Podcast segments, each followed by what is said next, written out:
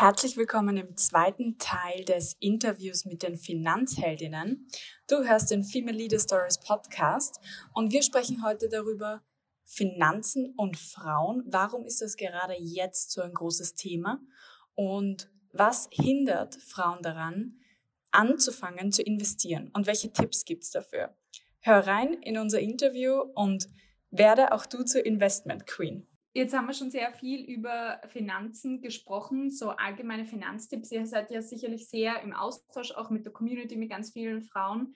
Was würdet ihr denn sagen, ist das größte Hindernis, warum wir jetzt so viel explizit eigentlich auch für, über Finanzen für Frauen sprechen? Warum war das so lange nicht Teil der Konversation und was sind jetzt noch Hürden, die Frauen nehmen müssen? Mhm. Warum war das so lange nicht Teil der Konversation? Ich glaube, weil es auch unter anderem nicht so eine Angebote und Plattformen gegeben hat wie das mhm. unsere. Also mittlerweile sehen wir ja, dass es immer mehr gibt und dass es auch eine größere Akzeptanz findet. Also ich habe schon 2018, 2019 ganz viel, 2019 äh, ging schon besser mit Frauenmagazinen auch telefoniert und ähm, diverse Vorschläge gemacht, was wir nicht für tolle Beiträge, Checklisten und was auch immer in die wirklich typischen Frauenmagazine bringen. Mhm könnten. Und ähm, es hieß eigentlich äh, von allen, das interessiert unsere Leserin nicht. Krass. Und ähm, wir haben immer gesagt, ja, das mag sein, dass man jetzt so den Blick drauf hat. Wir haben auch am Anfang gedacht, na mal gucken, wie viele Frauen jetzt auf so ein Finanzevent kommt. Und mhm. ähm, es sind wirklich dann ja einige gewesen. Und die Frauen haben halt gesagt, so ja, aber ich habe noch nicht so die Plattform gehabt, wo ich drüber sprechen konnte. Und äh, was sehen wir heute? 2022, auch 2021 ging es ja schon wirklich mehr los, dass halt eben auch die größeren Frauenmagazine das kapiert haben. Das ist ein Thema und das Thema Finanzen geht auch über das Thema Gehalt hinaus. Das ist ja dann immer so ein bisschen der Einstieg gewesen für diese mhm. typischen Frauenmagazine. Ja, wir machen jetzt ja Finanzen, wir geben dann ein paar Gehaltstipps. So, also die. Ähm, da werde ich dann angefragt. Also. wir können es jetzt da sozusagen zusammen machen. So, aber dass es halt auch eben darüber hinaus gibt. Und es, es verbessert sich, es ist noch way to go, aber ähm, das ist es definitiv. Jetzt habe ich den zweiten Teil deiner Frage vergessen. Also warum sie jetzt nicht Teil der Konversation war und äh, was jetzt eigentlich so noch eine Hürde vielleicht ist für viele Frauen auch. Hm, also ich kann ja aus meiner Brille ähm, sprechen und Jessica, du kannst gerne nochmal ergänzen, aber ich glaube, ganz häufig ist es der Perfektionismus, den wir an den Tag legen, mhm. dass wir uns wirklich nicht trauen. Und äh, da gibt es ja auch Studien dazu, dass man dass eben gerade wir Frauen sagen, wir haben ein anderes Selbstbewusstsein, was das Thema Finanzen angeht. Und wir sagen gleichzeitig auch noch so, ich habe kein Wissen. Also wir trauen uns auch dieses Wissen nicht zu. Mhm. Und ähm, das ist dann ganz häufig in Kombination, dass man dann wirklich nicht in die Umsetzung kommt. Und deshalb ähm, sage ich auch immer, dass ich mir jetzt noch, noch mehr zur Aufgabe mache, wirklich, ähm, dass wir Dinge kreieren, um Frauen wirklich in die Umsetzung zu bekommen und wirklich auch dahingehend zu begleiten ist eigentlich vielleicht so ein, ein, ein Confidence- ähm, oder so in die Richtung. Weißt du, wie, wie ich, das war nur kurz eine Idee dazu, Katharina, wenn man sozusagen äh, die Community abholen und sagt, prüf jetzt dein Finanzwissen, weil ich bin mir sicher, du hast schon sehr viel, wenn du schon, schon länger folgst und so weiter, dass sie dann darüber checken, ja, eigentlich kann ich alle Fragen beantworten, die du mir da gestellt hast. Ich könnte eigentlich schon wirklich loslegen. Hm, ja, das glaube ich reicht zum Beispiel nicht. Also wenn wir jetzt, wir haben ja auch so Richtung äh, Checks gemacht und Weiterbildung. Wir, wir wollen es halt wirklich, wir wollen es ganz genau dann auch immer wissen. Mhm. Und äh, selbst wenn hinten rauskommt, so hey, du eigentlich hättest du schon irgendwie alles an Wissen, dann fehlt uns irgendwie doch noch was. Und Jessica hat eben auch schon genickt. Okay.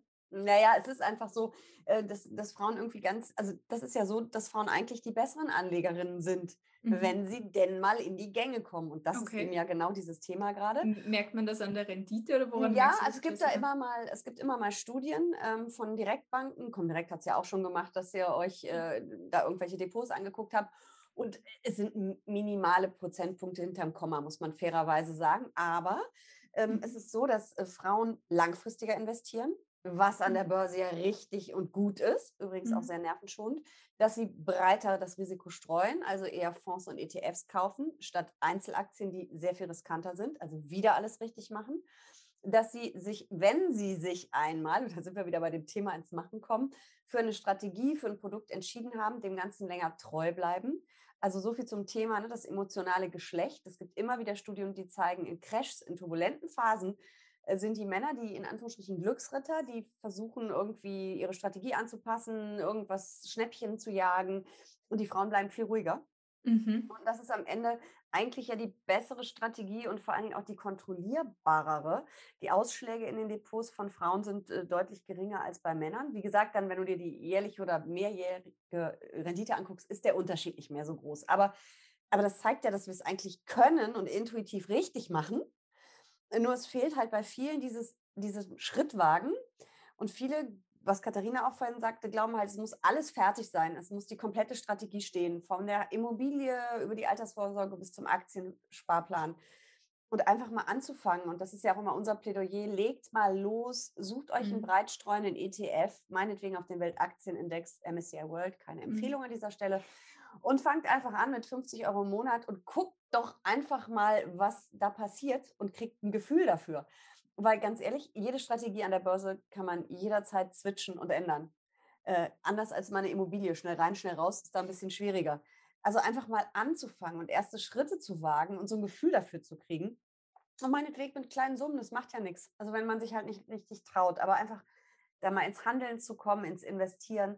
Und äh, dafür trommeln wir ja auch immer sehr, sehr stark. Und ganz ehrlich, für einen ETF-Sparplan auf einen breit streuenden Index wie den MSCI World 16.000, äh, 16, nicht 16.000, 1.600 Werte aus 23 Industrienationen, äh, das ist nicht Rocket Science. Dafür muss ich nicht studiert haben oder viel. Ja. Da reicht ein Beitrag bei den Finanzheldinnen zu lesen, ganz ehrlich.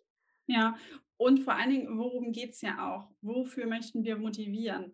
Wir haben eingangs darüber gesprochen, unsere Rente wird später nicht reichen. Und wenn wir uns jetzt hinsetzen und sagen, wir warten mal auf die Politik und irgendwer wird schon Lösungen finden, oder wir verlassen uns auf Partner, Partnerin oder wen auch immer, wo ich mich in eine Abhängigkeit begebe, das ist schwierig. Deshalb geht es in den meisten Fällen wirklich darum, und da ist es egal, ob Mann oder Frau, ich muss mich darum kümmern, dass ich später meine Altersvorsorge habe. Und deshalb kann jetzt jeder mal anfangen, wie viele Jahre er oder sie noch bis zur Rente hat. Das sind viele Jahre. Deshalb geht es darum, dieses Langfristige zu denken. Wenn ich das aufgestellt habe, das ist aus meiner Sicht der wirklich der wichtigste Baustein. Alles, was dann danach kommt, das ist ein bisschen die Kirsche auf der Torte, die ich dem Ganzen noch aufsetzen kann. Ob ich jetzt noch sage, ich möchte ein bisschen hier äh, mit Krypto irgendwie hier ein bisschen hin und her oder nochmal da eine Einzelaktie NFT, und so weiter Kunst. Und so fort. Hast du Whatever.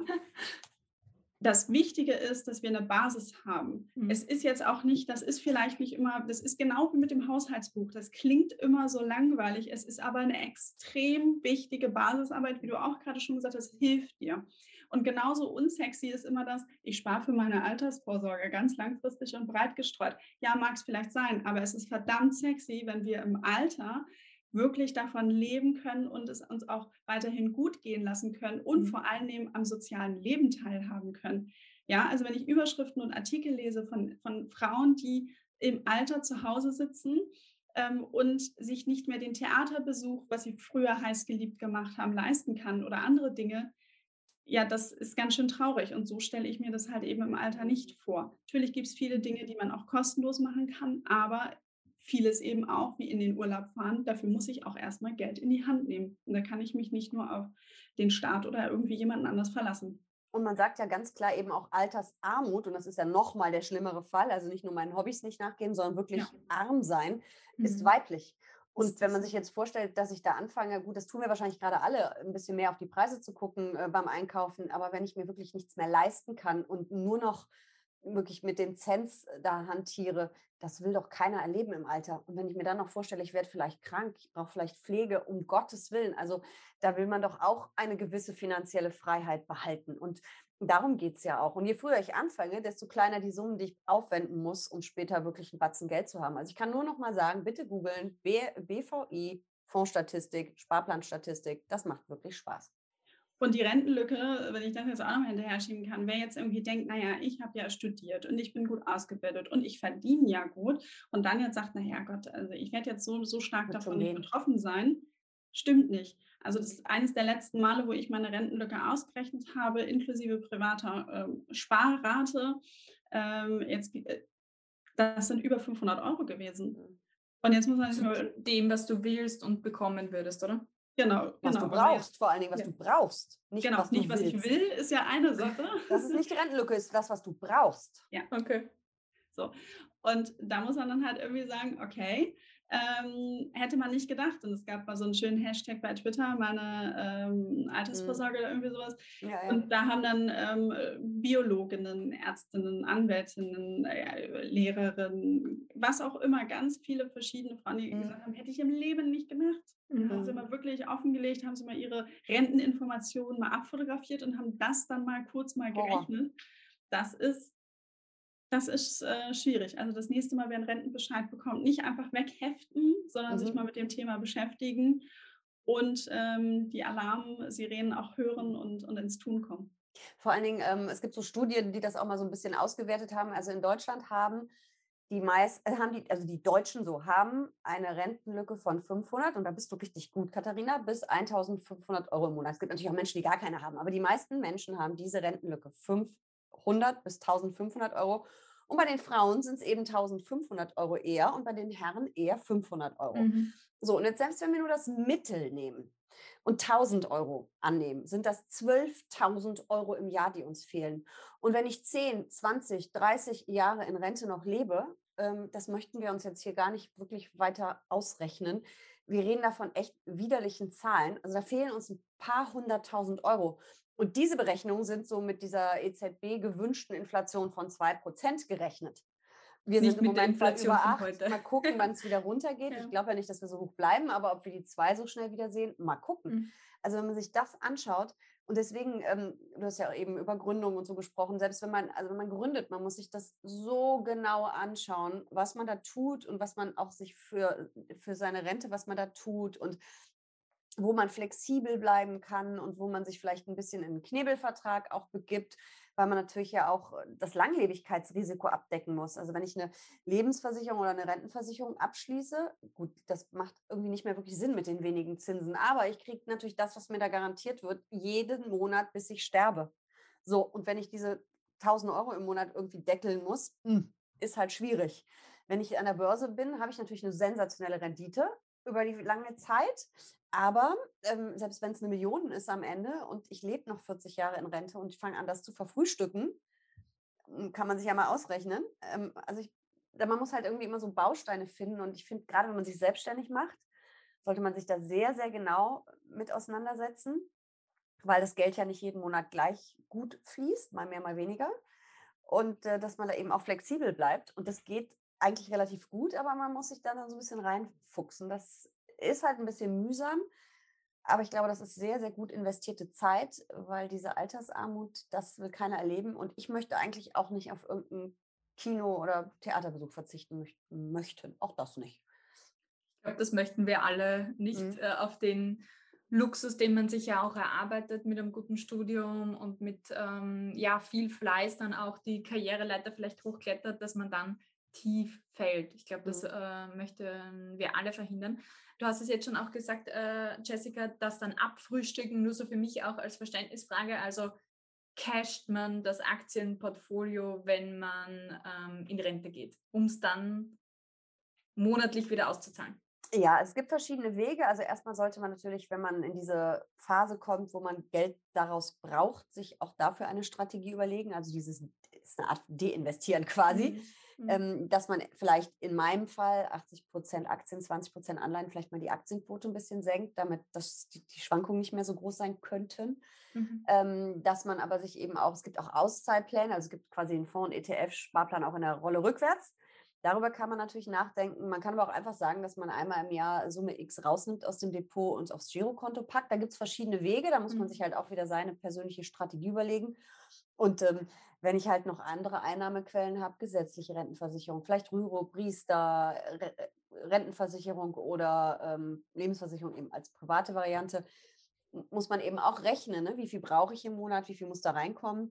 Ich würde jetzt aber nicht sagen, äh, 67, Rentenbeginn, Depot komplett leer räumen. Das nicht, weil das, man hat ja noch einen Anlagehorizont von hoffentlich 20, 30, 40 Jahren. 40 vielleicht nicht, aber 30 hoffentlich. Ähm, und dass man dann die Renditen, das Geld kann man ja weiter arbeiten lassen. Nur man muss halt sich immer darüber im Klaren sein, wie viel brauche ich wann da raus und muss dann halt so ein bisschen die Strategie anpassen. Also der heiße Reifen, den ich heute fahre, den werde ich mit 67 wahrscheinlich nicht mehr fahren. Mhm. Strategie ändert sich nochmal. Ja. Okay. Weil sich einfach Ziele, Anlagehorizont und alles ändern. Ist einfach so. Alles klar. Äh, jetzt habt ihr mir wunderbar viele Finanztipps mitgegeben und natürlich der Community auch. Was mich auch bei der Vorbereitung interessiert hat, äh, Katharina, nochmal eine Frage an dich. Du bist ja da als bekennende Quereinsteigerin rein in das Thema Finanzen eigentlich, ähm, Finanzen investieren und so weiter. Heute bist du Keynote-Speakerin auch genau zu diesen Themen. Und das finde ich immer so interessant, weil ich viele Klientinnen habe, die sagen, naja, was kann ich denn über dieses Thema schon berichten? Wenn sie vielleicht das Gefühl haben, dass sie noch nicht so lange Experte in einem Bereich sind wie jemand anderer. Wie hast du diese, diese Gap auch vielleicht für dich persönlich geschlossen? Hast du dieses Gefühl überhaupt gehabt? Oder kannst du das irgendwie nachvollziehen, was ich da meine? Hm, ich kann es schon nachvollziehen, aber meine Rolle ist ja, oder ich bin Kommunikatorin. Deshalb mhm. ist es meine Aufgabe, Themen so zu verpacken, dass es halt eben für die Zielgruppen, die ich anspreche, dann halt passt. Und ähm, ich sage ja auch nicht, dass ich die Finanzexpertin bin. Deshalb sind Jessica und ich ja so ein gutes Du. Sie ist die Finanzexpertin. Sie kann im Zweifel wirklich die tiefen Detailfragen klären. Ich bringe aber ganz häufig das Verständnis mit von eben den Frauen, die auf der anderen Seite sitzen, weil ich sage, hey, wir sitzen im selben Boot. Ich komme genau da auch her. Mhm. Und ich habe mir auch viele Fragen gestellt und ich bin, verstehe mich da manchmal eben auch als Übersetzerin. Mhm. Und genau so nehme ich das halt eben auf. Und dann ganz wichtig, ähm, wenn du jetzt sagst, dass andere auch dann schauen, Mensch, kann ich das auch und sich die Themen halt wirklich anschauen. Wofür werde ich angefragt, wozu zu sprechen? Also ich würde niemals, also zumindest stand heute in einen Vortrag gehen, wo ich ganz tief Dinge aus der Finanzwelt erklären möchte. Ich kenne meine Kernbotschaften. Das ist ganz klar. Ich möchte für das Thema begeistern. Und ich habe auch schon mal Panels, ähm, ich habe Panels abgesagt, und ähm, das, das war auch ein großes internes Panel und mit Vorstandsbeteiligung. Und dann wurde auch so gesagt, wieso hast du das gemacht? Und ich gesagt, genau das ist nicht mein Kernbereich. Das hatte dann nichts mit Finanzfachwissen zu tun, es waren ein paar andere Themen. Und es wurde am Anfang überhaupt nicht verstanden. Und erstmal glaube ich immer, ähm, wenn man das nicht fühlt, dann passt es auch nicht. Und ich habe gesagt, dann kommt was anderes, das ist noch besser. Und das war in dem Fall genauso. Mhm. Und witzig war, dass die Kollegin, die mit mir da so viel drüber hin und her diskutiert hat und die es mir auch schwer gemacht, Nein zu sagen, später gesagt hat, es war genau richtig, ähm, weil es war einfach wirklich nicht, nicht mein Thema. Ähm, es ging Frauen in, in Führungspositionen um bestimmte Diversity-Themen und noch andere Dinge, wo ich gesagt habe, das ist jetzt nicht der Kernbereich, zu dem ich spreche. Also wirklich erkennen, was ist meine Rolle, die Rolle klar machen und auch mal Nein sagen. Das denke ich ist ganz wichtig. Ganz wichtige Message, also auch ähm, sich da nicht in eine Schublade reinbuxieren lassen, wo man vielleicht auch selber gar nicht rein möchte, weil es einfach nicht die Themen und die Botschaft ist, die man verbreiten möchte. Mhm. Genau. Dann fällt es auch leicht, also so dieses, ähm, Gefühl auch, dass jetzt Spark Joy, auch dann in dem Moment auch kurz mit sich selber zu checken, okay, will ich denn hier überhaupt sprechen? Bin ich nur nervös, aber ich will es unbedingt oder interessiert es mich eigentlich nicht? Und ich glaube, die zwei Gefühle sind auch da nochmal zu unterscheiden. Ja. Jessica, jetzt habe ich noch eine Frage an dich, an, an viele, die vielleicht eine ähnliche Karriere machen möchten wie du als Journalistin. Journalistinnen sagt man ja nach, das ist ein brotloser Beruf, man verdient schlecht in der Branche, ja. Viele sind Freelancer überall und doch irgendwie gar nirgends, weil die Branche auch schon mittlerweile sehr viele freie Mitarbeiter mhm. und Mitarbeiterinnen zugreift. Ist der Berufsstand noch ratsam? Wenn ja, wie? Also ich kann mich erinnern, äh, wir mussten früher in der Schule, ich glaube in der 12. Klasse ins Berufsinformationszentrum, ich weiß nicht, wer das kennt, das ist irgendwie dem Arbeitsamt angegliedert, mhm. gibt es, glaube ich, immer noch, äh, wenn man den Ordner Journalist rausgenommen hat, stand quasi auf der ersten Seite imaginär, schieb zurück, du kriegst eh keinen Job und verdienst nichts. Gut, die Leidenschaft war aber größer, Carla Kolumna.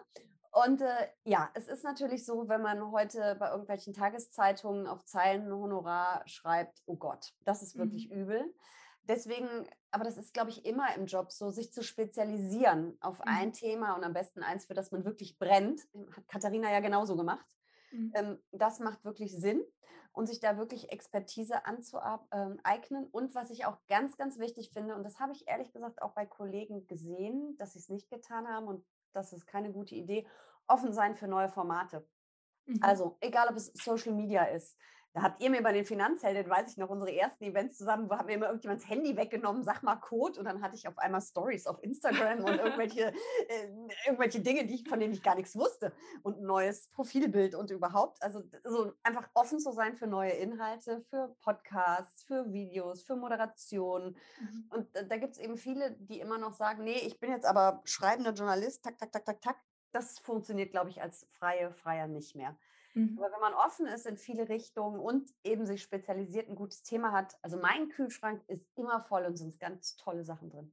das ist eine gute Message. Muss nicht hungern. Mit, mit, der Leidenschaft ähm, klappt es da auch und mit der Spezialisierung. Ja, wir wissen ja nicht, wie die Kommunikationsformate in zehn Jahren ausschauen. Ja? Also hätten wir uns vor 20 Jahren, wo Social Media so groß geworden ist, auch bei uns, auch nicht gedacht, dass das der Werbekanal ist für viele Unternehmen. Ne? Ja, ja. Oh ja, und ich finde, also einmal Social Media, das ist ja noch nicht mal 20 Jahre her, das ist ja weniger her. Das Internet ist ja gerade mal so 20, 25 mhm. Jahre, dass das so richtig abging. Also ich habe angefangen zu schreiben in Düsseldorf bei der Rheinischen Post, das ist hier die größte Zeitung in der Lokalredaktion. Ich weiß gar nicht mehr, was ich da pro Zeile bekommen habe. Ich glaube 50 Pfennig, wenn ich es richtig in Erinnerung mhm. habe. Vielleicht war es auch ein bisschen mehr. Und ähm, es war ein grüner, nee, es war ein schwarzer Bildschirm, auf dem grüne Buchstaben waren. Also ich habe noch nicht mal what you see is what you get gehabt, ja. Also man musste wirklich mal aufpassen, dass man nach 36 Zeichen, da gab es auch ein kleinen, das kleine Symbol oben, auch die nächste, händisch die nächste Zeile befüllt. So habe ich angefangen, ja. Und wenn du mir damals erzählt hättest, du wirst mal auf Bühnen stehen, du wirst vor der Kamera stehen, du wirst Podcast, was ist das denn? Also das wäre, ne? Podcast, also, was ist das ja, denn? Ja das ist 25 Jahre her. Also das mhm. ist ähm, schon, und ich glaube, dass man an diesen neuen Trends dranbleiben muss. Und das habt ihr doch im Prinzip mit den Finanzhelden auch gemacht. Dieses nach außen gehen mit einem Thema, mit einer Initiative ist ja auch nicht banktypisch. Mhm. Nee, und vor allen Dingen auch dieses Ausprobieren, ähm, mal nach vorne gehen. Ähm, meine Rolle, bevor ich die Finanzheldin gemacht habe, sowohl in dem Unternehmen und dem Unternehmen davor, war immer im Hintergrund. Also ich habe eher gesagt, was stelle ich mir auf einem Foto vor, äh, was passiert in dem Video, ähm, wie können wir auch Posts für unter, fürs Unternehmen schreiben. Und erst in der Rolle mit den Finanzhelden bin ich auch mal vor die Kamera gegangen und fand es am Anfang ganz, ganz schlimm. Auch wirklich schlimm, weil ich gedacht habe, so, oh nee. Habe aber irgendwie gemerkt, naja, das Endergebnis ist ja gar nicht so schwer, äh, so schlecht. Und wenn ich mir jetzt natürlich mit heute ähm, meine ersten Podcast-Folgen anhöre oder auch erste Videos anschaue, dann habe ich da schon einige Kritikpunkte. Aber ich habe irgendwann gemerkt, ich habe da doch Spaß dran und ich kann meine Botschaften dann auch so setzen, wie, wie ich es irgendwie möchte und kann dem Ganzen nochmal ein bisschen mehr eben den Stempel aufdrücken. Andersrum habe ich genau eine Kollegin, die hat wirklich für sich entdeckt, sie hat es auch mal kurz ausprobiert, für sie ist es gar nichts und sie ist wirklich, wir sagen immer, sie ist im Maschinenraum. Sie ist da die Treiberin, ähm, die innen drin ist und eine super, super wichtige ähm, Kraft und Kollegin. Nur so kann es auch funktionieren. Wir sind, sind wirklich nur zu dritt intern ähm, für dieses Thema. Und äh, da muss dann ein Zahnrad ins andere greifen. Und ich glaube, da ist es dann eben ganz gut, wenn man auch mal sich überlegt, ähm, was ist es? Also ausprobieren, ja, und dann eben auch, mhm. auch mal schauen, was, was kann es dann eben, was kann es, was kann es sein. Ja, ausprobieren ist immer ganz wichtig. Über diesen initialen Diskomfort vielleicht auch mal drüber zu gehen, weil sonst kommt es nicht zum Ausprobieren. Äh, Katharina, ich kann es voll nachempfinden, als ich meine ersten Instagram-Stories gefilmt habe, so Selfie-Mode, ja. Ich dachte nur so, was ist mit dir los? Du stehst in deinem Zimmer und hältst dein Handy vor deine Nase. Ist gar nicht gepackt, ja. Aber irgendwann kommst du dann so rein und ähm, es ist ganz natürlich, weil du in ein Gespräch kommst, ja, mit jemandem. Das ist auch nichts anderes wie dann eine asynchrone Gesprächsform, ja? wenn du ein Video aufnimmst für eine Community oder ähnliches. Oder alle, die uns jetzt dann den Podcast anhören oder zuhören, sprechen quasi auch mit uns nur asynchron. In der Art und genau. Weise. Katharina, was wäre noch dein Tipp für die eigene Karriere, den du heute mitgeben möchtest? Aufs Bauchgefühl hören, ganz wichtig. Ähm, also ich persönlich habe mich auch mal gegen ein duales Studium entschieden und in Anführungszeichen nur die Ausbildung gemacht. Heute weiß ich, das war ein sehr gutes Bauchgefühl, genau richtig, weil ich in dem Unternehmen, wo ich gelernt habe, klassischer inhabergeführter Mittelstand, ganz, ganz viel gelernt habe. Viel mehr, als ich woanders, glaube ich, äh, nicht hätte mitbekommen können. Also Bauchgefühl ganz wichtig und Fragen stellen. Egal in welcher Karrierestufe man ist und gerade ganz, ganz wichtig am Anfang, wenn man Werkstudentin ist, Praktika macht, also junge Leute ermutige ich immer noch mehr dazu, Fragen zu stellen. Wie funktioniert etwas, auf Prozesse mitnehmen zu lassen, um auch wirklich interessiert in die Prozesse und Schritte der anderen mit einzutauchen. Also Bauchgefühl und Fragen stellen. Die beiden Tipps würde ich mitgeben sich so ein ganzheitliches Bild auch machen zu können mit den Fragen, habe ich jetzt verstanden? Ja, auch nicht immer das Ganze, also so auch wirklich mal die Fragen, die einen beschäftigen. Also egal, mit wem ich was zu tun habe, irgendwelche Fragen umtreiben mich ja mhm. immer. Und ganz häufig mhm. ist es dann ja so innerlich, dass man sagt, ah, ich frage jetzt nicht, ich traue ja. mich nicht oder ich bin ja, ja jetzt in, nicht in der Rolle, irgendwie Fragen zu stellen. Doch, stell sie diese Frage. Stell Jessica die Frage, wenn es äh, dich interessiert, ähm, wie, wie hat es denn jetzt wirklich dann auf die Reihe gekriegt in der Selbstständigkeit? Ja ähm, und so weiter und so fort. Oder was ist dein Morgenritual? Oder was ist irgendwie die schlechteste Aufgabe, die du irgendwie bearbeitet hast? Und wie bist du sie losgeworden? Keine Ahnung. Es gibt so viele Dinge, die man immer fragen kann. Mm. Und das auch mm. wirklich einfach mal, mal zu tun. Man lernt nämlich auch ganz viel über die anderen Menschen dann auch nochmal kennen. Ja. Kommt nochmal so anders auch ins Gespräch. Das ist auf jeden Fall meine Erfahrung immer gewesen. Geh davon aus, dass jemand anderer was weiß, was du noch nicht weißt. Das ist sozusagen die, die sokratische Philosophie des Zweifels. Ja, genau. und vor allen Dingen ist es, ist es ja auch der Anfang von dem, was ich total wichtig finde, Netzwerken. Und das mhm. haben wir Frauen irgendwie noch nicht so ganz verinnerlicht. Das wird immer besser. Mhm. Aber äh, viele Männer haben da Seilschaften, die noch aus dem Studium und fördern sich gegenseitig. Und das haben, glaube ich, Frauen häufig nicht so getan. Es wird besser. Das finde ich halt. Und da ist ja dieses Fragestellen auch so ein Ding. Miteinander ins Gespräch kommen, einander besser kennenlernen und dann sich eben auch daran erinnern, vielleicht kann die an dem oder dem Punkt mir helfen oder ich ihr helfen oder man sich gegenseitig fördern. Das finde ich zum Beispiel auch extrem wichtig. Und ich habe das Gefühl, Katharina, du wahrscheinlich auch, dass wir in dieser Finanzcommunity, Frauenfinanzcommunity, das mittlerweile relativ gut machen. Doch, definitiv. Gibt Stellen, wo es besser läuft und Stellen, wo es schlechter läuft. Aber ähm, das sieht man an unserer Kooperation. Ich habe gerade letzte Woche zwei andere Finanzbloggerinnen in Frankfurt getroffen, wo man auch schon gleich wieder Ideen für was Neues äh, ausgeheckt hat. Also klar, läuft und es ist wichtig, egal über welchen Support. Ähm, also wir haben anfangs ja auch darüber gesprochen, ohne die Partnerunternehmen, die wir teilweise für unsere mhm. Events gehabt haben, die ihre Location zur Verfügung gestellt hätten, äh, Events nicht so stattgefunden. Und, und die Leute musst du erstmal kennenlernen. Ne? Einfach da anzurufen und sagen, wir sind jetzt hier die Finanzheldin, kennt ihr nicht, macht nichts, aber wir wollen eure Räume, läuft wahrscheinlich Na. nicht. Brauchst du eine Brücke? Heute schon. Heute vielleicht schon, aber am Anfang nicht. Nee. Ja.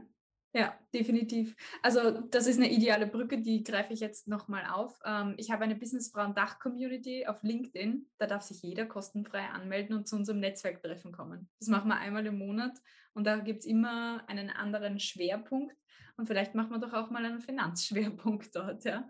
Kann man sich ja. mal zum Thema Finanzen austauschen. Super Anstoß. Ich würde sagen, das ist ein, ein runder Abschluss unseres Interviews. Ich habe mich sehr gefreut, dass ihr da wart bei mir bei Female Leader Stories, von eurer eigenen Perspektive, eurer eigenen Karriere erzählt habt und gleichzeitig auch über diese spannende Initiative der Finanzheldinnen. Hat dir die heutige Folge gefallen? Dann klicke beim Female Leader Stories Podcast auf Abonnieren, um jede Woche eine inspirierende Karrierestory zu hören.